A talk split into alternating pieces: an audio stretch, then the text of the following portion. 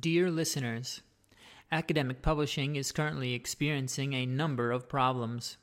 Authorship inflation, long review times, and lack of payment for reviewers' work in appraising manuscripts are just a couple of examples.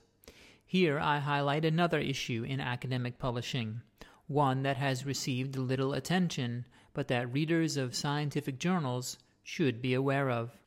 Editorials in academic journals are brief pieces written by the journal's editors about findings from new studies, about journal news, or about broader trends in research and medical practice.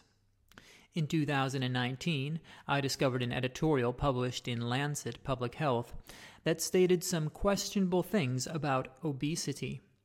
For example, the editorial stated, quote, Obesity can still too often be regarded by some as an individual responsibility resulting from poor choices and motivations. The editorial continued quote, stereotypical perceptions that people with overweight and obesity are somehow responsible for their weight remains pervasive. End quote. In other words, the author was suggesting that an individual does not have the capacity to control their own body weight. I was interested to see who would say something so blatantly ignorant and false in a health journal. To my surprise, no author name was listed online or in print with the editorial. Fast forward to 2022.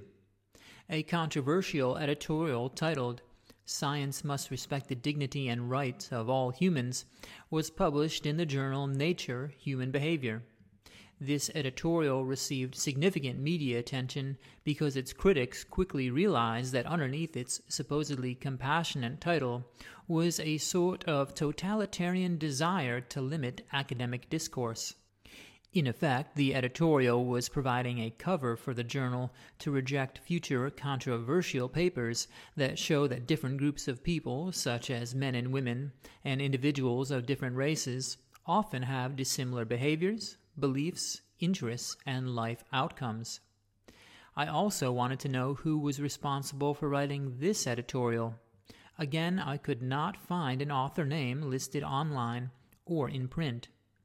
Importantly, one cannot assume the author to be the chief editor of the journal because journals often have multiple editors who write editorials.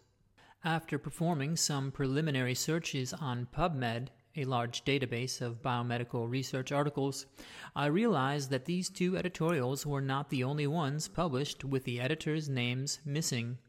I found hundreds of anonymous editorials indexed in PubMed.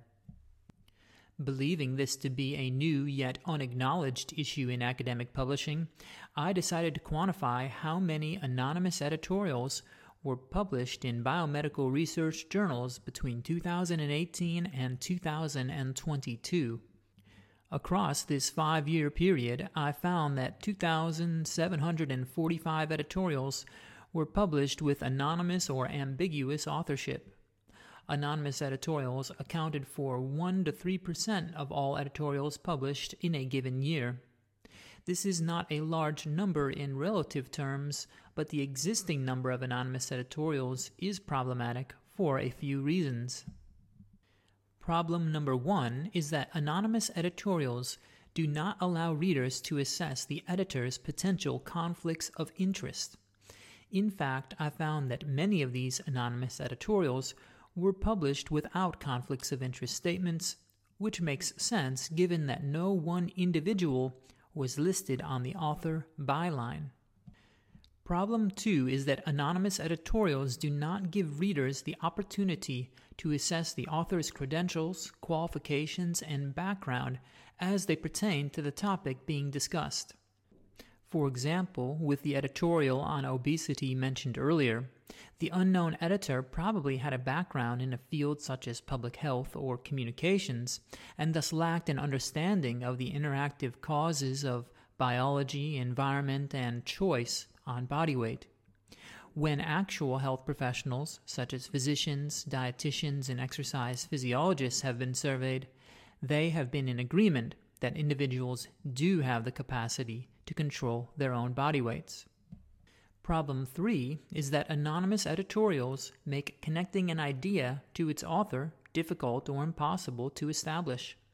Thus, if the author of an editorial puts forward a problematic idea, for example, that an individual cannot control their own body weight, then that author should be held accountable for their untenable and potentially dangerous ideas. They should experience the consequences of having such ideas associated with their name, including public ridicule. My research also revealed that the Lancet and Nature journals are the most frequent abusers of anonymous editorials. This is an important finding to note because content published in these prominent journals has a big impact on public discourse.